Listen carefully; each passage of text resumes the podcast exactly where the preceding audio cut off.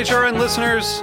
As we celebrate our 15th year, we are deepening our commitment to giving voice to the next generation of food systems storytellers, and we need your help.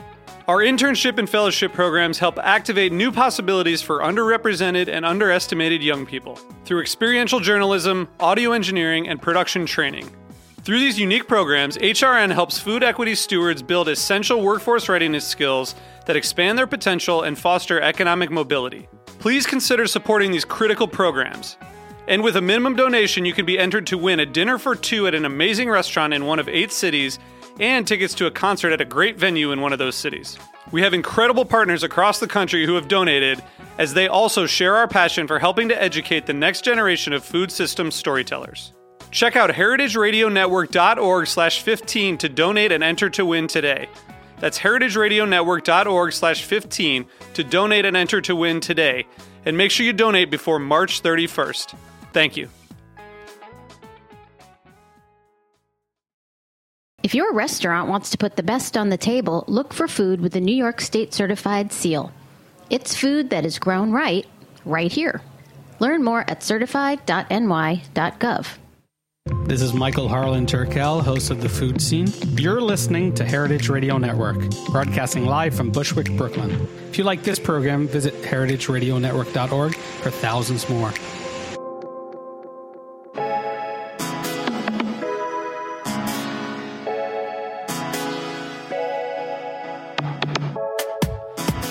Good morning, Heritage Radio listeners, and welcome to The Line. I'm your host, Eli Sussman. I am extremely excited to quickly share that finally my restaurant, Samesa, is open in Williamsburg. Yes, it's true, our brick and mortar location is open for real, seven days a week, 11 a.m. to 11 p.m. As a special treat for Heritage Radio listeners, if you come in and say you are a Heritage Radio contributor, we'll give you 10% off your first meal. Of course, it's on the honor system, so if you like what you hear on Heritage Radio, please go to Heritage Radio Network network.org.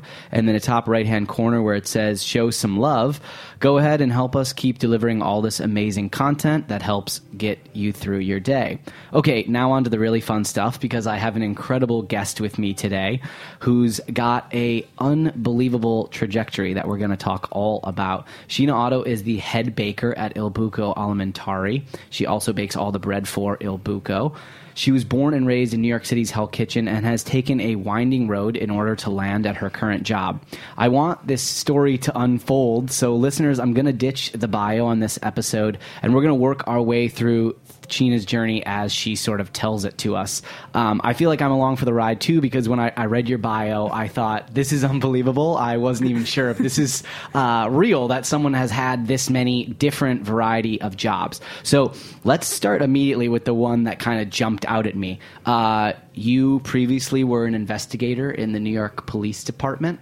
Um, actually, I was uh, it, as a civilian investigator. Okay. Um, there's a city agency called the Civilian Complaint Review Board, and uh, it's like the watchdog agency for the NYPD. And what does that even consist of? A watchdog agency? Um, it's instead of having uh, well you have internal affairs which is police officers you know um, battling corruption of other police officers uh, as a civil having a civilian watchdog agency it's sort of gives uh, like another check and balance to um, you know overseeing the police department.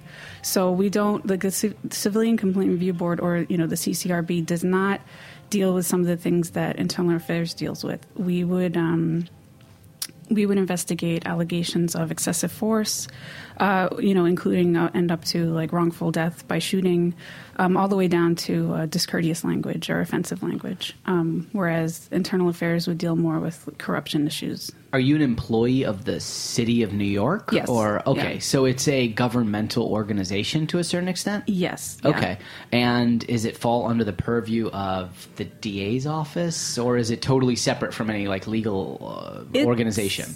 It's a little unclear. It's a civilian agency. They only recently got the power to prosecute the cases that they where they substantiate misconduct. Um, but prior to that, uh, when I was working there, uh, we would hand over our findings to the NYPD, and then it was up to the NYPD itself to hand out discipline to the officers.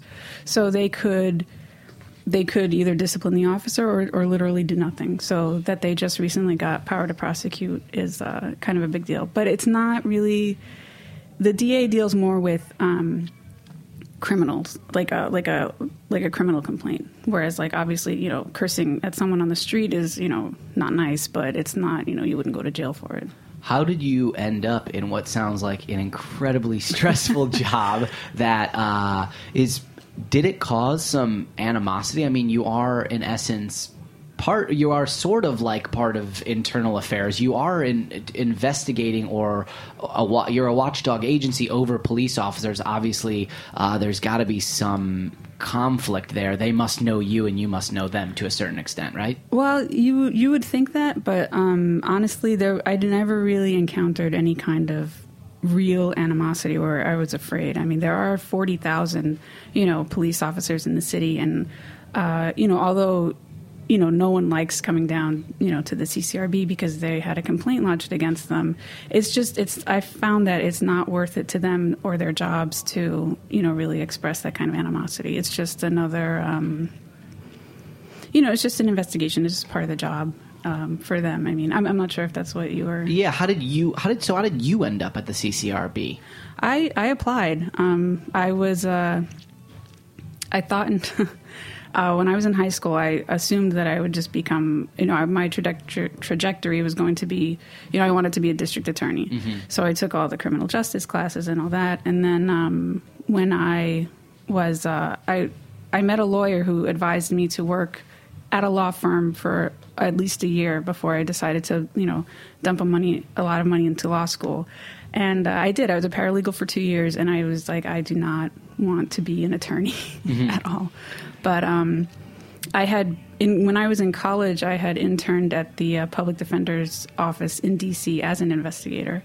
So for the summer, I would go out and interview, uh, you know, uh, witnesses to, uh, you know, to the cases that my defense attorney was working on, and like canvass a scene and it was work that I really enjoyed. So when I started looking for a new job after being a, a paralegal, I saw the job listing for the CCRB, and it's you know it's a city agency, so I applied and I talked about my previous you know summer internship, and I mean, what spoke to you the most about that job? Um, I I guess as a native New Yorker, I was just you know I always am interested in like giving back to the community and just seeing like you know what we can do, you know what I can do to, you know, help everyone around me. And when I had applied to the CCRB, um, the the agency had just received a huge infusion of money from the city budget because of the whole uh, Amadou Diallo and. Um, uh, a couple of other cases that had happened. So Giuliani was under a lot of pressure to like kind of regulate the police officers. At least this is how I understand it. Mm-hmm. So they had uh, they had new money and they could have, uh, uh hire some extra investigators and. Uh, I guess just I still was on a quest for justice, you know, just the same way that I wanted to become a district attorney. So I thought that you know this job would be um, a good way to do that. So currently, in the United States right now, there seems to be uh, a huge amount of violent incidents that are occurring.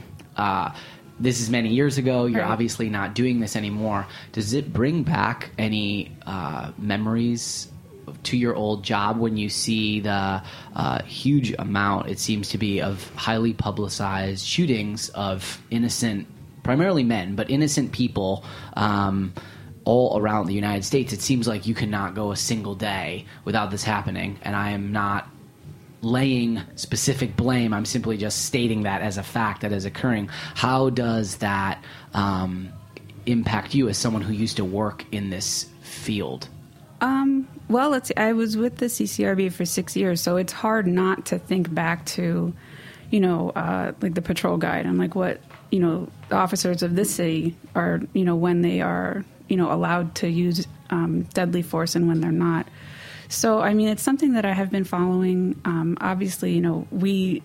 I'm only seeing these stories on the news along with everyone else, but mm-hmm. um, there are definitely some instances where it's like, oh, yeah. Um, surely seems to be some instances where the force was highly aggressive, and yeah. seems the video seems to show yeah. that. Um, I you you mentioned that you're a native New Yorker, Yes. and that part of the thing that brought you to the job was that you are born and raised in Hell's Kitchen, right? Correct.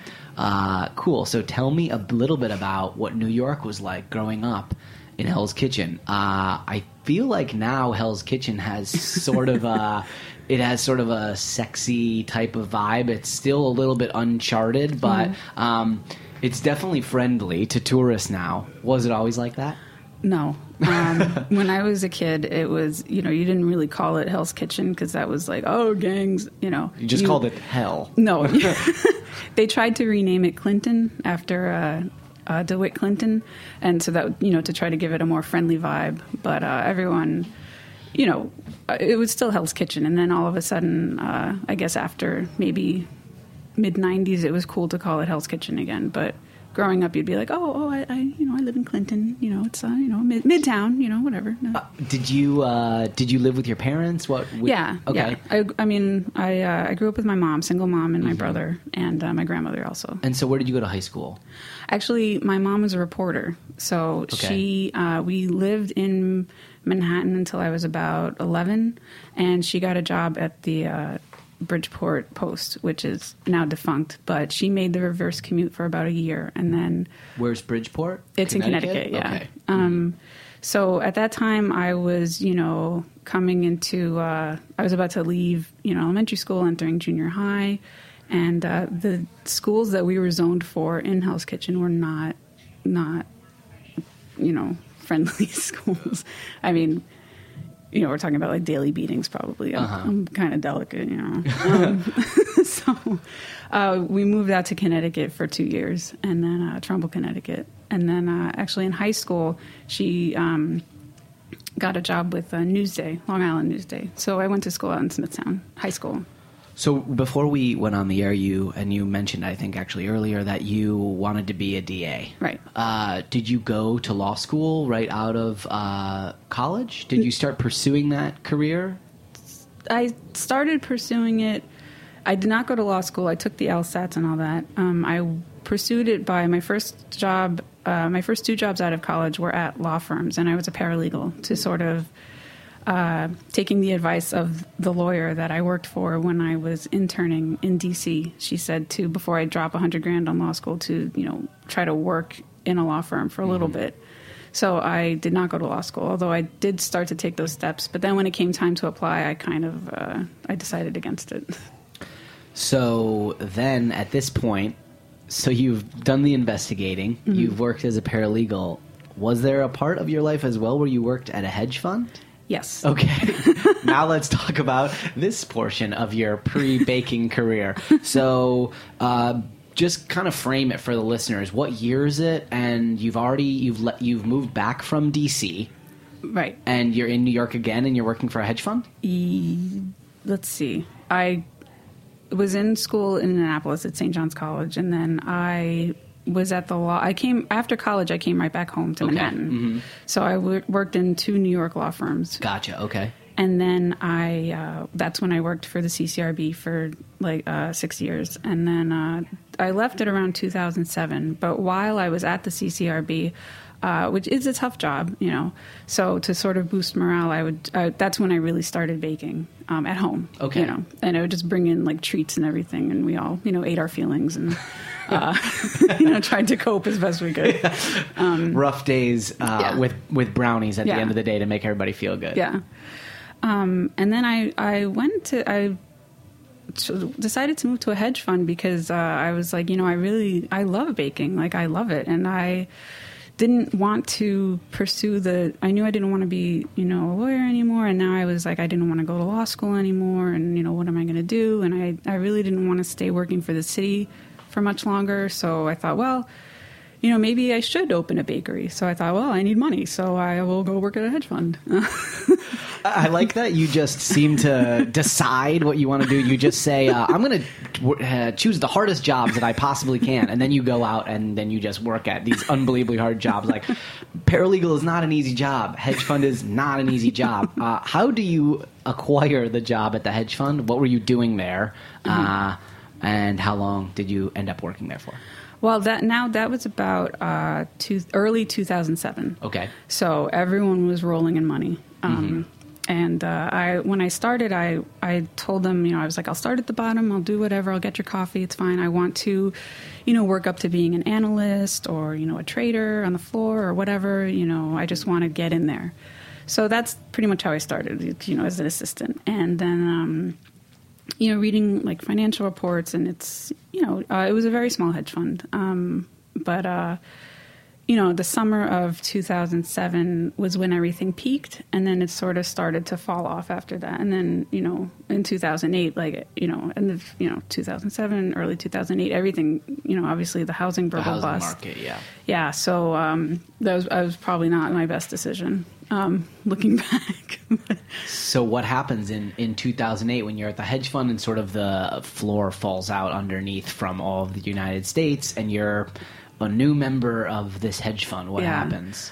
Well, I mean, I got laid off, um, you know, like so many other people did, and uh, I, I uh, it was a pretty hard time. But you know, I I was able to make some money at the hedge fund. But as soon as, you know, as soon as I saw the numbers starting to fall off, like as you know, as you're like reading all these reports, I just started like saving every single penny that I had because everyone was predicting like the doomsday, the apocalypse is coming, the market's going to fall below five thousand, and I mean, I literally even though at the time, like maybe it seemed a little extreme to people around me, but I took zero trips. I like, you know, ate noodles and, you know, ramen and, and the cheapest things. I saved every penny I could because I was, you know, I knew it was, I knew it was coming.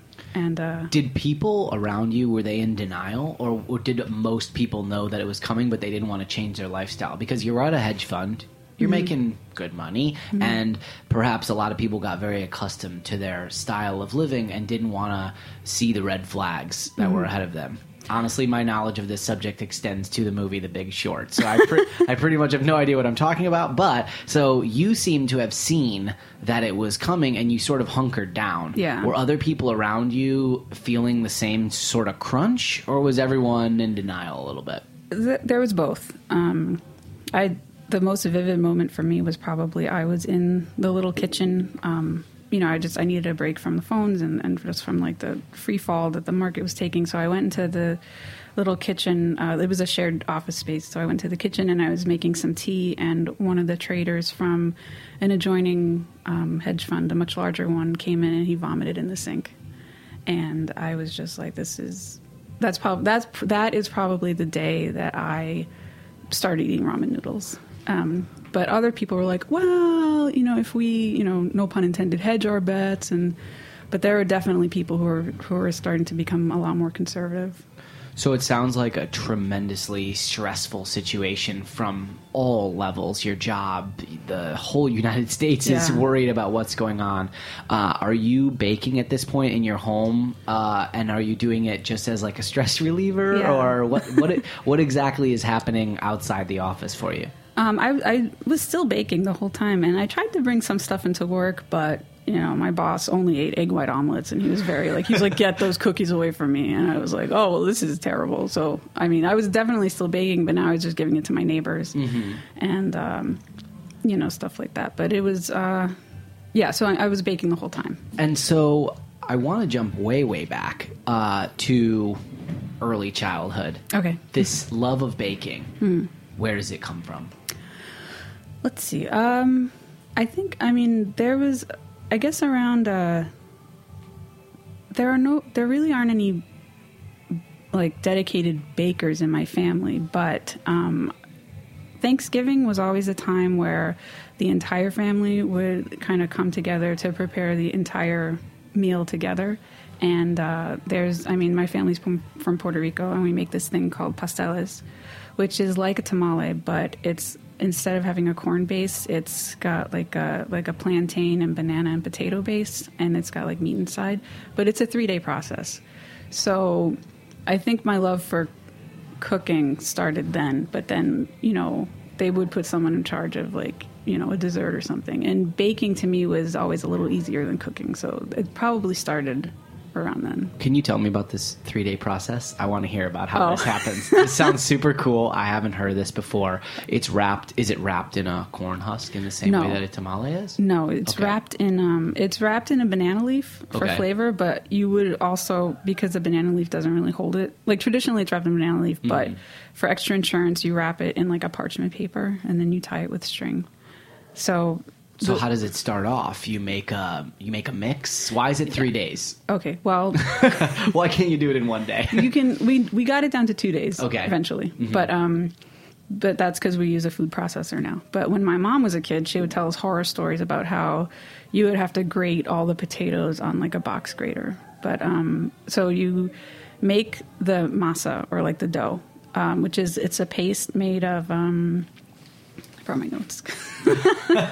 Um, it's uh, it's raw uh, plantains, uh, green bananas, and uh, yautía, which is taro, and um, you grind them all up together raw, and then you uh, let them like marinate overnight. So that's and then that's day one, and then uh, at the same time you make the relleno, which is the filling for the pastele, and it's made of pork and beef, chickpeas, and also uh, sofrito, which is made with um, it goes with the with the filling. It uh, it's uh, ajicitos, which is a they're like small peppers, but they're not hot; they're sweet. Um, and then uh, green peppers, onion, garlic, green olives, uh, cilantro, and culantro, which is not cilantro. It's also called recao, but um, it's not leafy like cilantro. It looks more like a like a longer leaf. Um, plant, but it, it gives you know flavor to the sofrito. So that's on day one, and then on day two you assemble everything. Um, which so you get your uh, parchment paper, and then on top of that you lay out your banana leaf, and then you put um, achote, which is like uh, it's lard with a little bit of food coloring, so you can see you know where it is um, on the leaf, and then you lay out a spoonful of the masa, the uh, the paste that you made the day before, and then the uh, filling.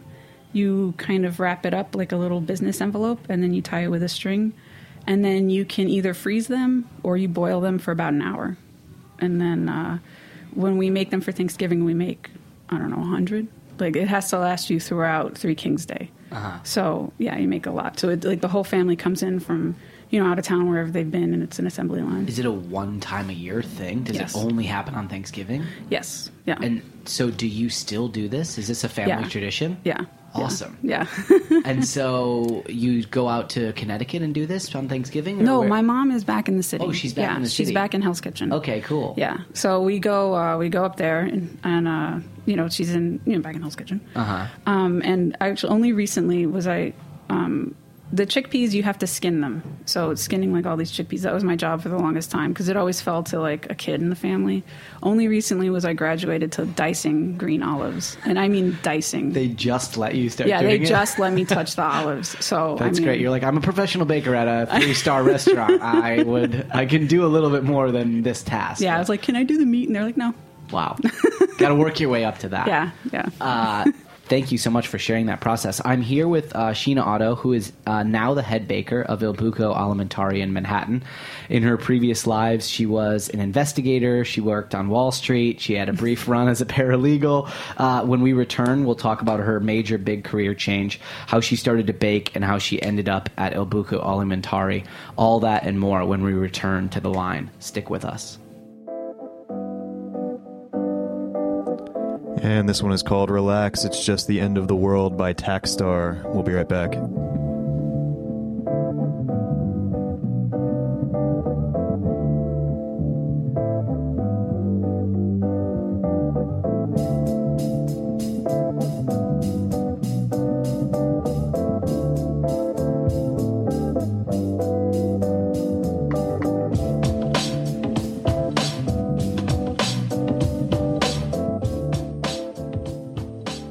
York chefs and restaurants are proud of the food they put on the table. And serving produce that comes from local, environmentally responsible farms is a way to leave an even better taste in everyone's mouth. So when shopping for your ingredients, look for the New York State Grown and Certified seal.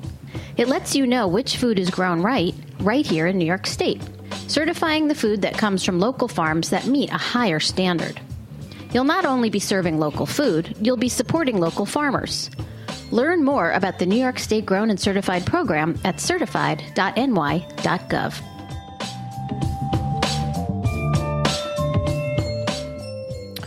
Welcome back to the line. I'm your host, Eli Sussman, and I am so happy to have Sheena Otto as my guest today. If you're just joining us, she's got a fascinating trajectory that has taken her from being an investigator at the CCRB, which is the Civilian Complaint Review Board. She worked at a law firm as a paralegal. She worked at a hedge fund, and after being laid off, she started to pursue a career as a baker. She is now uh, the leader at one of New York City's most respected restaurant bakeries, Il Buco Alimentari.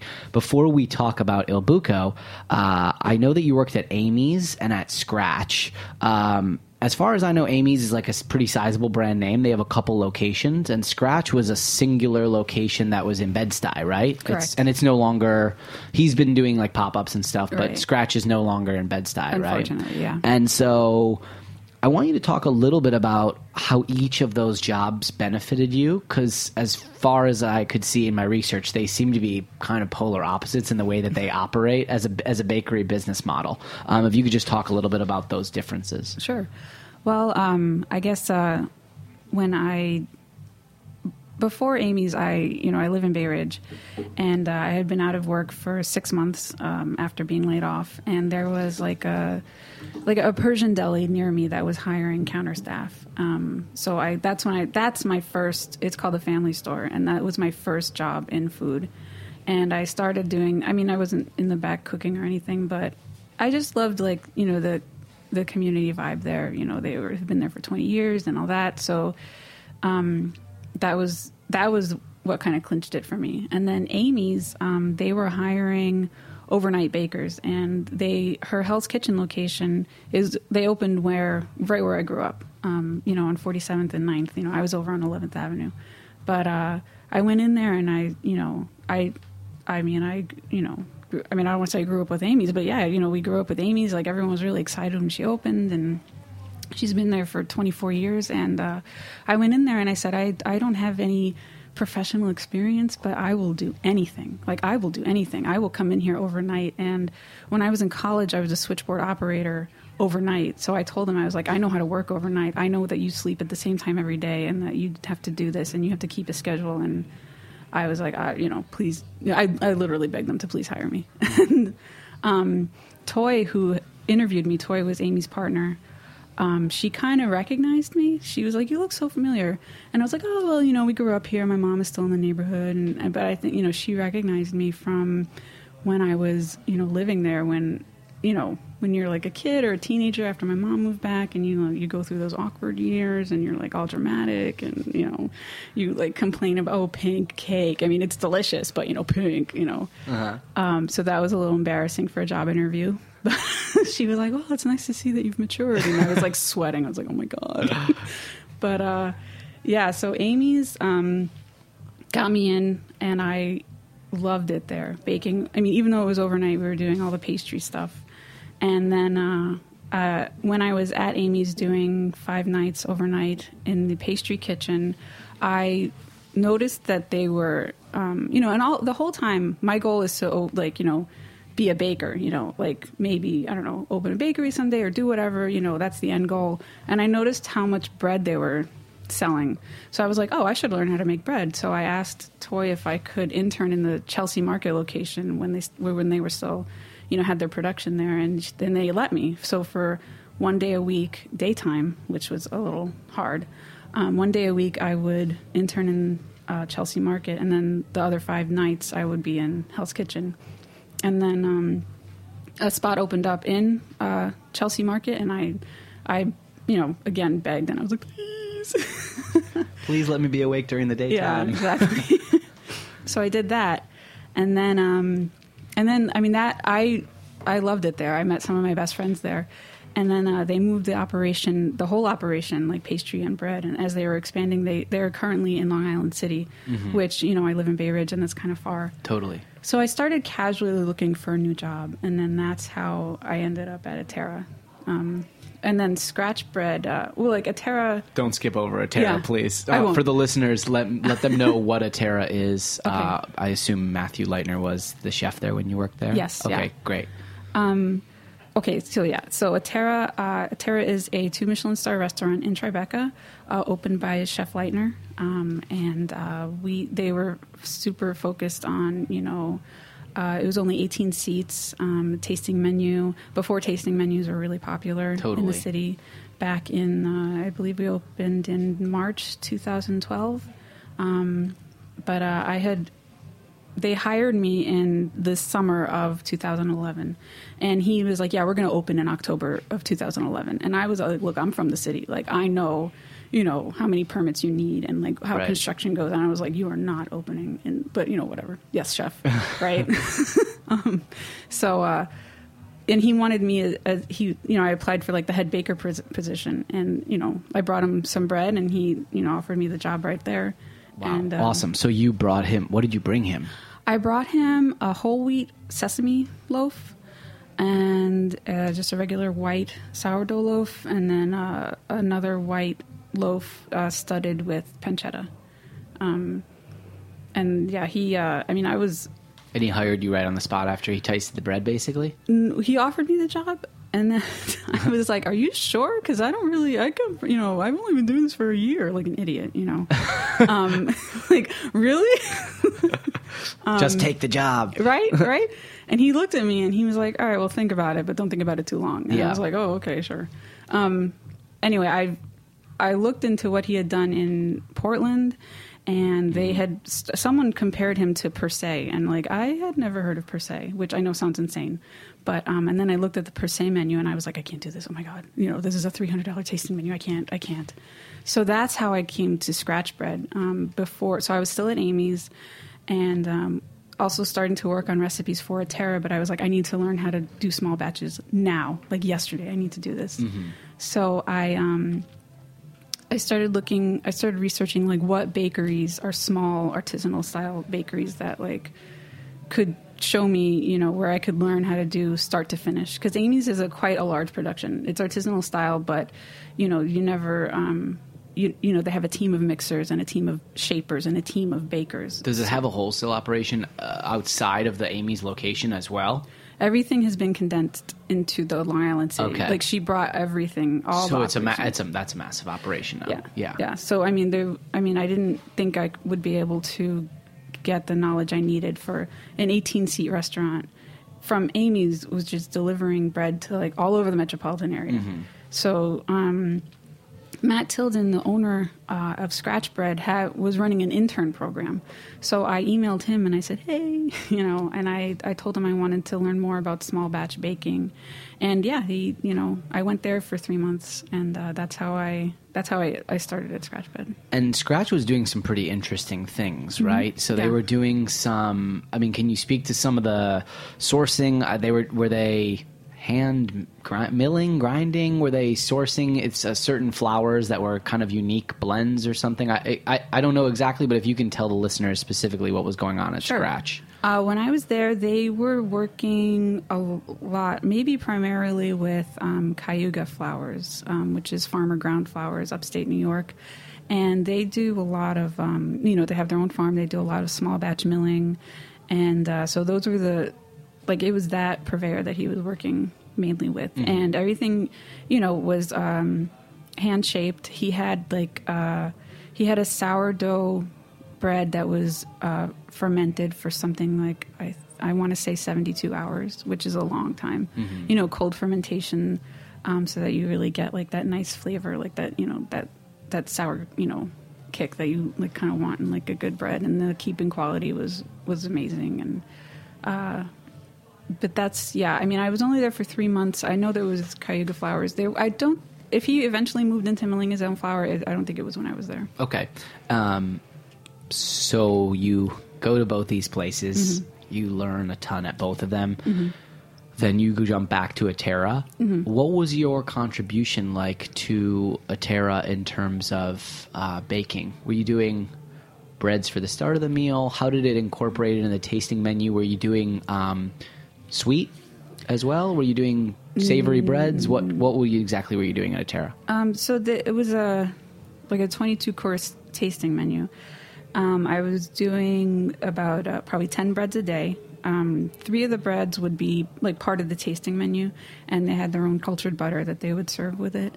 Um, and then after the opening of the restaurant upstairs, they opened the Atera Lounge in the basement, which was a kind of a more casual place. You could get drinks and a burger um, and fries, and I did the buns for that. Um, I didn't do any desserts. It was just literally just they had their own bread program. So um, probably the most famous bread that I made there was the pork fat roll, which was a sourdough roll, and it was basted in pork fat, and it was.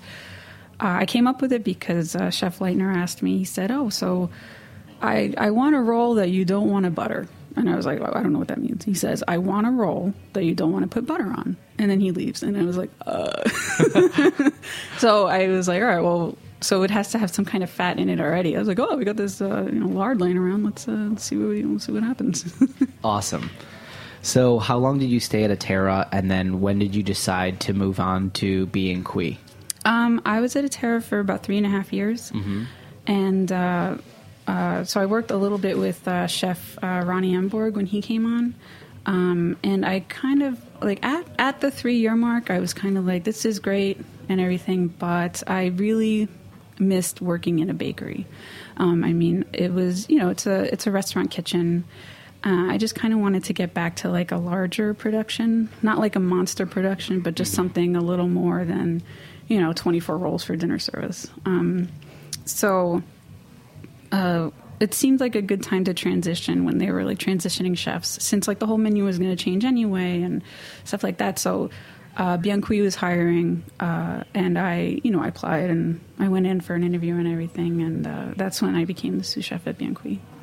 I have gone to Bien Cuit a lot because I used to work on Hoyt Street, which is one block over, and there is uh, this miche loaf that Oh, they have, which yeah. like haunts my dreams. I'm so sad that I don't really get to have that every single day. But I'm a huge fan of just eating bread by itself, which Mm-hmm. I maybe you don't think that's weird, but I think a lot of people see me eating just a baguette plain and they think that that is weird. But for me, the flavors of the bread is enough. Um, when you are thinking about a new bread that you're going to be working on, do you think of it as a standalone item, or do you think of it as a more of like a composite of how people will use the bread? Like, do you, do you think uh, this bread is good enough to eat by itself, or are you always thinking about how someone is going to utilize it for like a sandwich or whatever they might use it for? Both, honestly. Um, if uh, I mean at at a at Atera, it would you know a lot of times they would tell me we need this for a dish. So you know I would I might lower the salt a little bit. You know if I knew it was going to be like have some kind of salty topping. But right now I I make it as a standalone bread. But if it's meant to be, you know, if it's a loaf that's a sandwich loaf, I don't want to have like an overpowering flavor of, you know, some add-in. Do you know what I mean? Yeah. Like I wouldn't add like a ton of, uh, I don't know, fennel seeds, for example, um, if it if it was meant to be a sandwich loaf. But uh, I so, yeah, I, I think mostly as a standalone bread because I eat pl- I eat bread plain also. You know, like I just yeah. Someone will put a little olive oil or butter in front of me, and I'm like, eh, I'm good. I'm not really a potato chip or a cracker person, but I will eat a whole loaf of bread by myself, standing, sitting in front of the TV, whatever. Um, what types of uh, bread styles are you working with now at il Buco that are really exciting you? Uh, what uh, flavors are you putting into the breads, and what kind of flours are you working with at il Buco?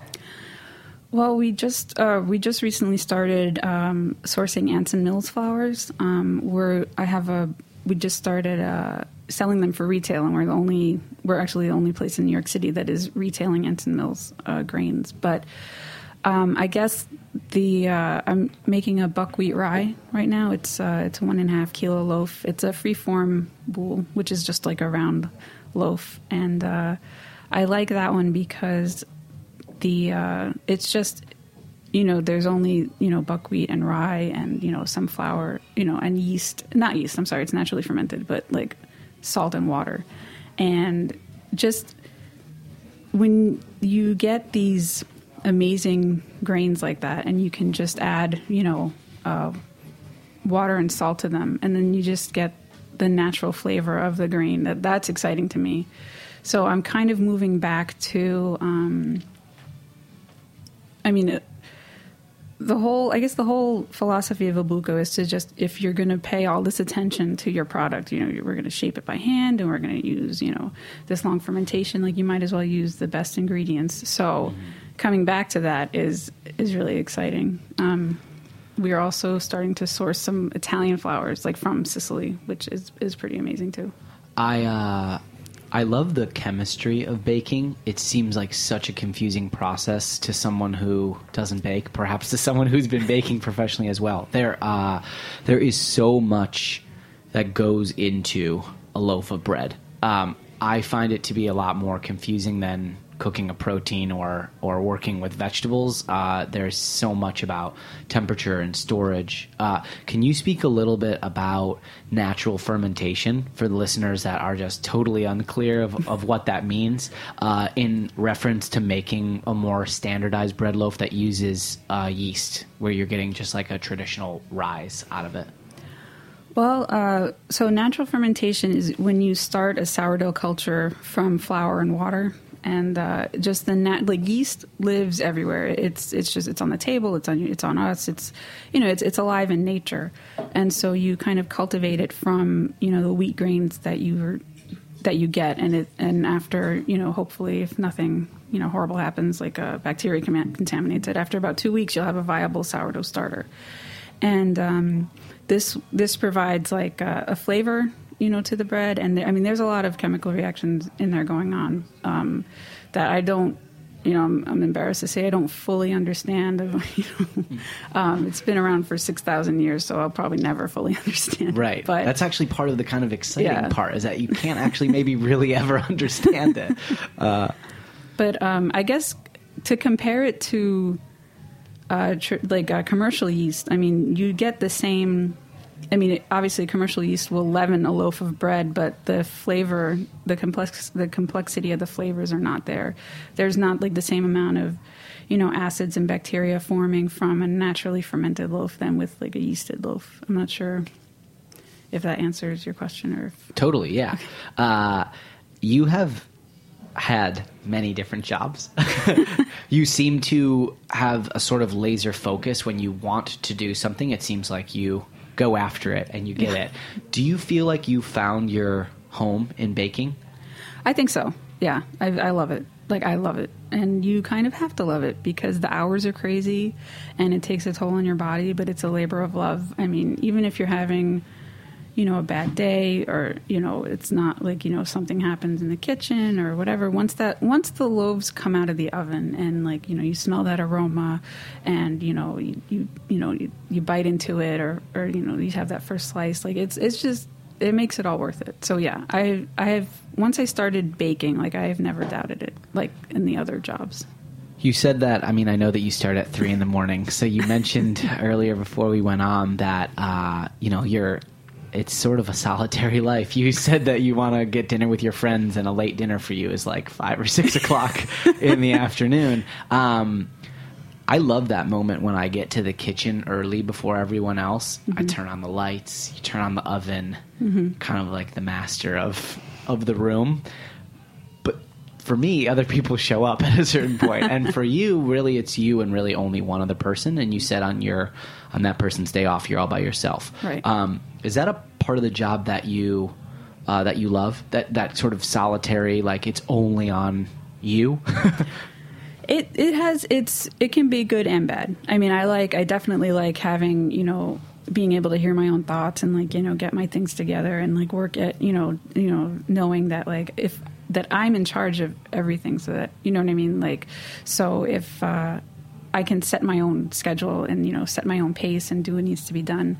Um, and you know people start arriving you know later in the morning also. But also i mean the, the negatives to it is that you know it is you know kind of like you kind of get off work when people are still working. You know it is kind of a solitary life. And i mean you know yeah you miss your friends when you know they're like out di- at dinner without you or you know or if uh you know uh, you want to do something later at night, and you kind of have to think about like, okay, well, let me see if I can take a nap here, and then you know try to wake up. But um, it's definitely got its pluses and minuses. But I think overall, the good definitely outweighs like any like minor inconvenience. It's a true labor of Yeah, love in order to be in that kitchen baking bread. Uh, Sheena, thank you so much for joining us. this was you. so awesome to hear your story. Uh, everyone listening out there, you can go to Il Buco Alimentari or Il Buco to taste her great breads. Uh, and if you feel like it, she's there at three in the morning. You can find you, can, you can you can find her there uh, working uh, all the time. Uh, but please drop by her restaurant and check out some of her uh, wonderful breads that she's baking. Thanks again for being with us, and thank you for joining us on this episode of The Line every Tuesday on Heritage Radio at 11 a.m.